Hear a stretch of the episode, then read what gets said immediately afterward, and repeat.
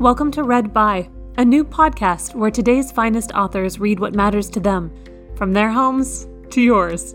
In this episode, Louise Erdrich reads a short selection from her latest novel, The Night Watchman, as well as a selection of poetry by Natalie Diaz, Joy Harjo, Carolyn Forché, Eric Gansworth, and Heid E. Erdrich. To learn more from Erdrich about her choices, and for a list of the poems, check out the episode description. And now, Read by Louise Erdrich.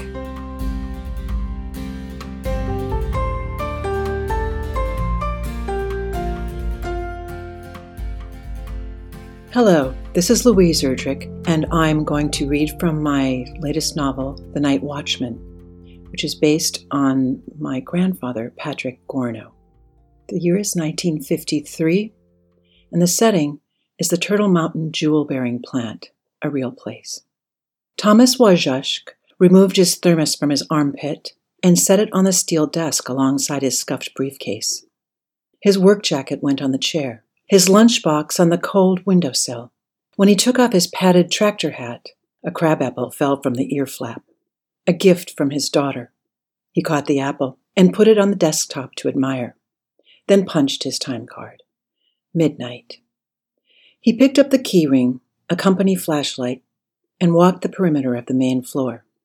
In this quiet, always quiet expanse, Turtle Mountain women spent their days leaning into the hard light of their task lamps. The women pasted micro thin slices of ruby, sapphire, or the lesser jewel, garnet, onto thin upright spindles in preparation for drilling. The jewel bearings would be used in Defense Department ordnance and in Bulova watches. This was the first time there had ever been manufacturing jobs near the reservation, and women filled most of these coveted positions. They had scored much higher on tests for manual dexterity. The government attributed their focus to Indian blood and training in Indian beadwork. Thomas thought it was their sharp eyes. The women of his tribe could spear you with a glance. He'd been lucky to get his own job. He was smart and honest, but he wasn't young and skinny anymore. He got the job because he was reliable, and he knocked himself out to do all that he did as perfectly as he could do it. He made his inspections with a rigid thoroughness. As he moved along, he checked the drilling room, tested every lock, flipped the lights on and off. At one point, to keep his blood flowing, he did a short fancy dance, then threw in a Red River jig. Refreshed, he stepped through the reinforced doors of the acid washing room, with its rows of numbered beakers, pressure dial, hose, sink, and washing stations. He checked the offices, the green and white tiled bathrooms, and ended up back at the machine shop his desk pooled with light from the defective lamp that he had rescued and repaired for himself, so that he could read, write, cogitate, and from time to time slap himself awake. Thomas was named for the muskrat, Wazhashk, the lowly, hard-working, water-loving rodent. Muskrats were everywhere on the slough-dotted reservation. Their small, supple forms slipped busily through water at dusk, continually perfecting their burrows, and eating how they love to eat. Practically anything growing or moving in a slough. Although the Wazhashkug were numerous and ordinary, they were also crucial. In the beginning, after the Great Flood, it was a muskrat who had helped remake the earth. In that way, as it turned out, Thomas was perfectly named.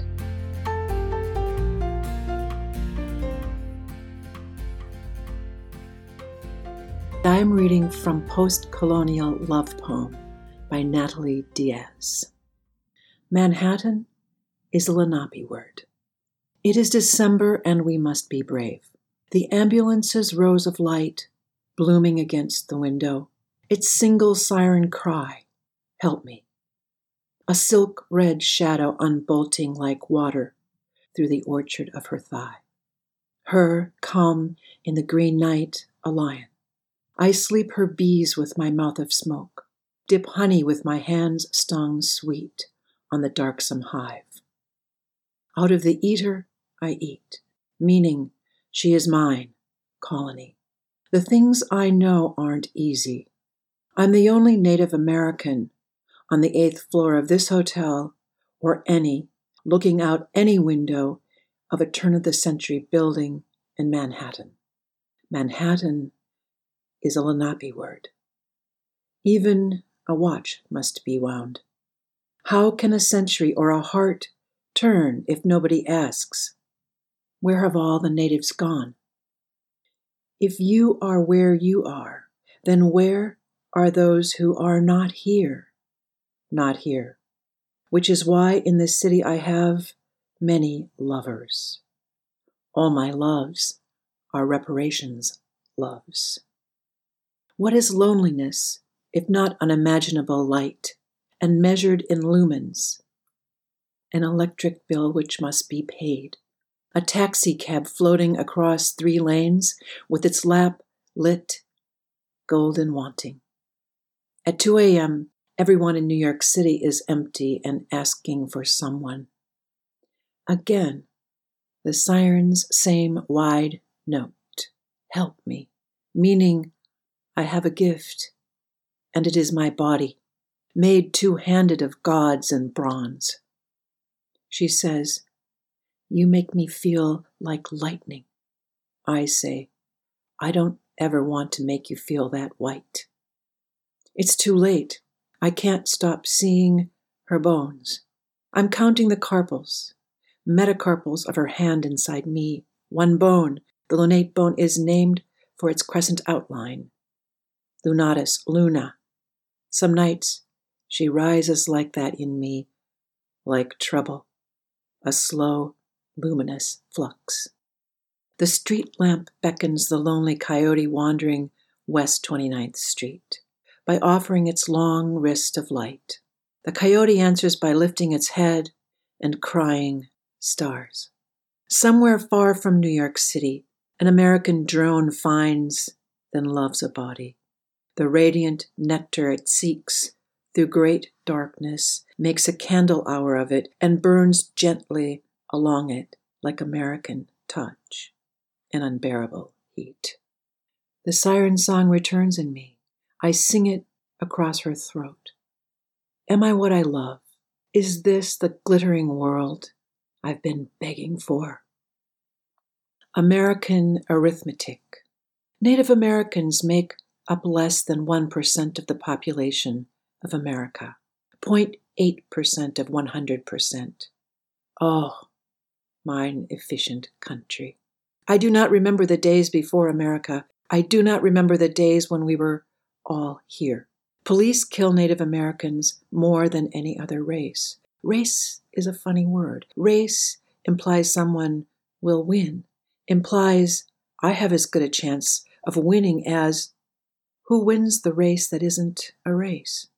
Native Americans make up 1.9% of all police killings higher per capita than any race. Sometimes race means run. I'm not good at math. Can you blame me? I've had an American education. We are Americans, and we are less than 1% of Americans. We do a better job of dying by police than we do existing. When we are dying, who should we call? The police? Or our senator? Please, someone call my mother. At the National Museum of the American Indian, 68% of the collection is from the United States. I am doing my best to not become a museum of myself. I am doing my best to breathe in and out. I am begging, let me be lonely, but not invisible. But in an American room of 100 people, I am Native American, less than one, less than whole. I am less than myself, only a fraction of a body. Let's say I am only a hand. And when I slip it beneath the shirt of my lover, I disappear completely. If I should come upon your house, lonely in the West Texas desert, from Post Colonial Love Poem by Natalie Diaz. If I should come upon your house, lonely in the West Texas desert, I will swing my lasso of headlights across your front porch. Let it drop like a rope of knotted light at your feet. While I put the car in park, you will tie and tighten the loop of light around your waist, and I will be there with the other end, wrapped three times around my hips, horned with loneliness. Reel me in across the glow throbbing sea of green thread, blue stem prickly poppy, the white inflorescence of yucca bells, up the dust lit stairs into your arms. If you say to me, This is not your new house, but I am your new home, I will enter the door of your throat, hang my last lariat in the hallway, build my altar of best books on your bedside table, turn the lamp on and off, on and off, on and off. I will lie down in you, eat my meals at the red table of your heart. Each steaming bowl will be just right. I will eat it all up, break all your chairs to pieces. If I try running off into the deep, purpling scrub brush, you will remind me. There is nowhere to go if you are already here. And pat your hand on your lap lighted by the topazian lux of the moon through the window. Say, Here, love, sit here. When I do, I will say, And here I still am. Until then, where are you? What is your address? I am hurting.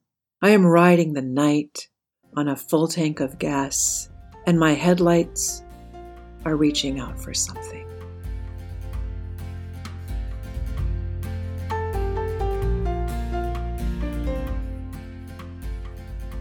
From Conflict Resolution for Holy Beings. Poems by Joy Harjo. Praise the rain.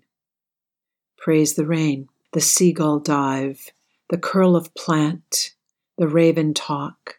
Praise the hurt, the house slack, the stand of trees, the dignity. Praise the dark, the moon cradle, the sky fall, the bear sleep. Praise the mist, the warrior name, the earth eclipse, the fired leap. Praise the backwards, upward sky, the baby cry, the spirit food. Praise canoe, the fish rush, the hole for frog, the upside down.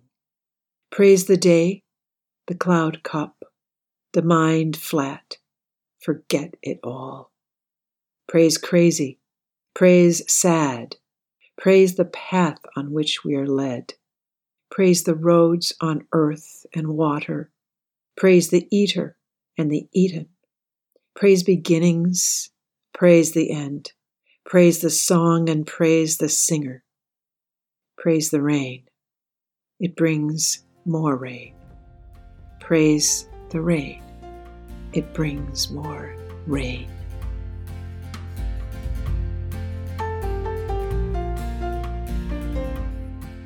And I'm reading from In the Lateness of the World Poems by Carolyn Forché.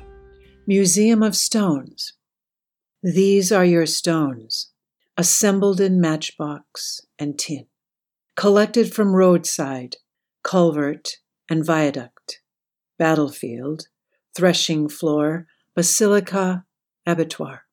Stones, loosened by tanks in the streets, from a city whose earliest map was drawn in ink on linen. Schoolyard stones in the hands of a corpse. Pebble from Baudelaire's Oui. Stone of the mind within us, carried from one silence to another. Stone of cromlech and cairn, schist and shale, hornblende, agate, marble, millstones, ruins of choirs and shipyards, chalk, marl, mudstone from temples and tombs, stone from the silvery grass near the scaffold, stone from the tunnel lined with bones, lava of a city's entombment, stones chipped from lighthouse, cell wall, scriptorium, paving stones from the hands of those who rose against the army, stones where the bells had fallen, where the bridges were blown, those that had flown through windows, weighted petitions, feldspar, rose quartz, blue schist, gneiss, and chert, fragments of an abbey at dusk, sandstone toe of a Buddha mortared at Bamiyan, stone from the hill of three crosses and a crypt, from a chimney where storks cried like human children, stones newly fallen from stars, a stillness of stones, a heart, altar and boundary stone, marker and vessel, first cast, load and hail, bridge stones and others to pave and shut up with, stone apple, stone basil, beech, berry, stone break, concretion of the body, as blind, as cold, as deaf, all earth a quarry, all life a labor, stone faced, stone drunk, with hope that this assemblage of rubble, taken together, would become a shrine or holy place, an ossuary immovable and sacred, like the stone that marked the path of the sun as it entered the human dawn. Letter to a City Under Siege by Carolyn Forché. Turning the pages of the book you have lent me of your wounded city, reading the braille on its walls, walking beneath ghost chestnuts, past fires that turn the bullet shattered windows bronze, flaring an instant without warming the fallen houses, where you sleep without water or light, a biscuit tin between you, or later in the cafe ruins, you discuss all night the burnt literature borrowed from a library where all books met with despair. I wanted to give your notes back to you, to be printed in another language, not yours or mine, but a tongue understood by children who make bulletproof vests out of cardboard. We will then lie down in the cemetery where violets grew in your childhood, before snipers fired on the city using gravestones for cover. Friend, absent one, I can tell you that your tunnel is still there, mud walled and hallowed of earth, dug for smuggling oranges into the city. Oranges, bright as winter moons by the barrow load. So let's walk further up the street, to the hill where one is able to see the city woven in fog, roofs filled with sky, uprooted bridges, and a shop window where a shard of glass hangs over the spine of a book. The library burns on page 60, as it burns in all the newspapers of the world. And the clopping of horses' hooves isn't the sound of clopping horses. From here, a dog finds his way through snow with a human bone. And what else? What more? Even the clocks have run out of time. But, my good friend, the tunnel, there is still a tunnel for oranges.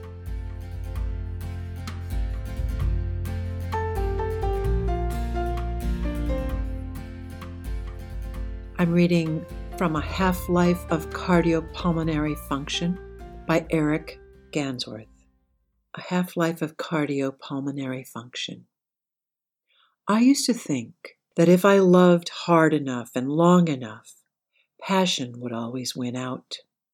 Like the way I loved Cologne, venturing teenaged into congested malls, abusing testers, only a salesperson surly enough inquiring if she or he could help me in any way, spitting the prices of even the smallest bottles of the scents I had slathered on, forcing me out in a cloud of confidence that I was the Calvin Klein man, not the Old Spice man, not the Zest man, and certainly not the my drafty house is warmed badly by kerosene heaters man.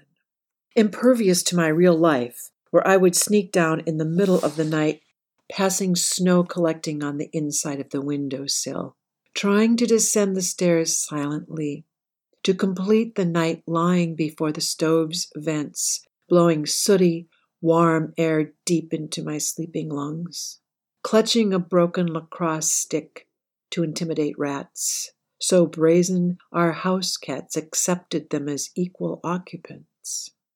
Until I exit those automatic doors, leave fountains where just out of range, I envy white families tossing entire cigarette packs worth of what they call spare change, wishing for things they could already buy if they wanted, laughing as those presidential faces fall sometimes up and sometimes down, all drowning in three inches of chlorinated well water. Return to the reservation where my sister in law embraces me later the same day, drawing deeply, saying she loves the scent of burnt heating oil on men, that it reminds her of when she and my brother dated, and she would hold him long in those last moments before allowing him to walk out her door, meander through snowy grooves, finding his way home, while she looked out windows where ice crystals gathered on the proper side of the pane, holding her breath as long as she dared, letting his presence seep out only when she could no longer bear, leaving him to be a vapor ghost on her window, a fog sure to vanish even before she turned from the window. And here I am, years later, living in that same state. You, miles away, and I, knowing how presence disperses into air, wonder how long I can hold my breath. Loving That Land O'Lakes Girl by Eric Gansworth. She is the first lesson in love for many Indian boys. All tanned hide and feathers, features straight out of Hollywood. But she lights the spark for those red boys, and probably for some black and white and brown ones as well. For anyone who learns her tricks, really, and they're not that hard to master. She stares out at all from a burst of sunrise, and lush flora kneeling hands suspended before her, framing her bosom with infinitely smaller versions of herself. First, release her from the cardboard landscape she inhabits. Then, carefully remove the product placement in front of her and just below. Fold her spine back and back again without regard to the vertebrae that you snap along the way. Carefully position her, and her magical side emerges transforming those round knees into ample breasts, ditching her old franchise for Hooters as she flashes you a smile, and so much more. She is, by all accounts, like butter, all slick skinned, sweet, and soft, lightly salted, and when you touch her, you leave an impression that stays until the next hot thing comes along. Is it any wonder Indian women have grown tough and strong with competition like that.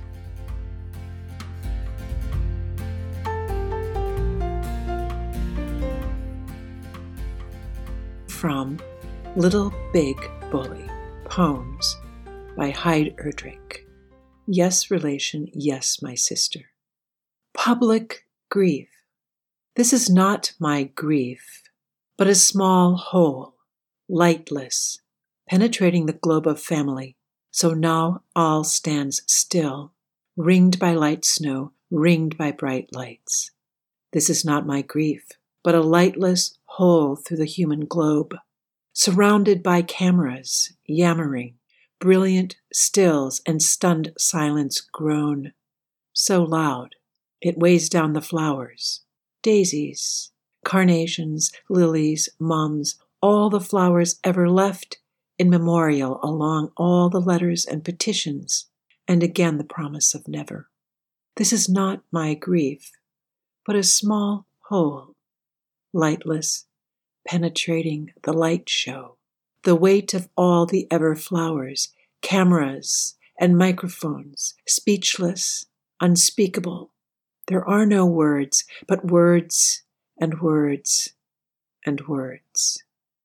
This is not my grief, but a black and white vortex, a crush that collapses, sucks in, swallows whole.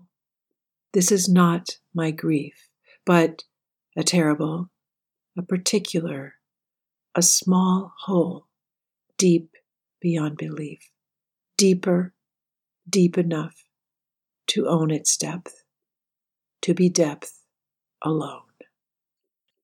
The Coldness Was Coldness by Heid E. Erdrich. 1. This is just to say, I have eaten the plums, etc., etc., icebox, etc., etc., with the exception that the plums were not plums, and the sweetness was not sweetness, and that I did not eat them, but instead carried them next door to tempt the sad woman I sometimes see smoking on the flagstones. 2. William Carlos Williams was a doctor and husband of Mrs. Dr. William Carlos Williams, who has remained nameless to me, faceless to me, except for a frown and dark brows on a pale forehead. What I have learned about blank Williams is that she could swim and had been an Atlantic certified lifeguard, considered herself one of the early gourmets in the U.S., and was often a guest of Julia Child.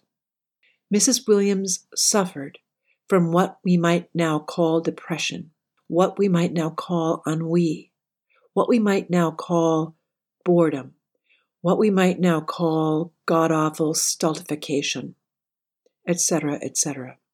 I say this, but I may need actual research to support or claim the fiction here produced. 3. This is not to say I wouldn't have eaten the plums, etc., etc., but no matter how cold or sweet, etc., etc., I would not have eaten them alone.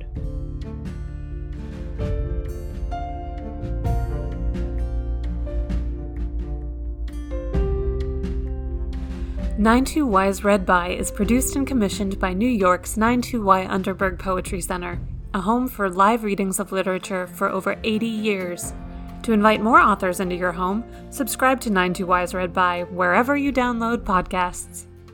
If you enjoyed this recording, please share it with a friend. Tag us on Twitter or Facebook, 92Y Poetry Center, and let us know your favorites. If you extra enjoyed and you're able in this uncertain time, please visit 92y.org slash help now to donate to support 92y and its new digital programming. We rely on your contributions. Thank you. And thank you for listening. Find more great readings at 92y.org slash archives.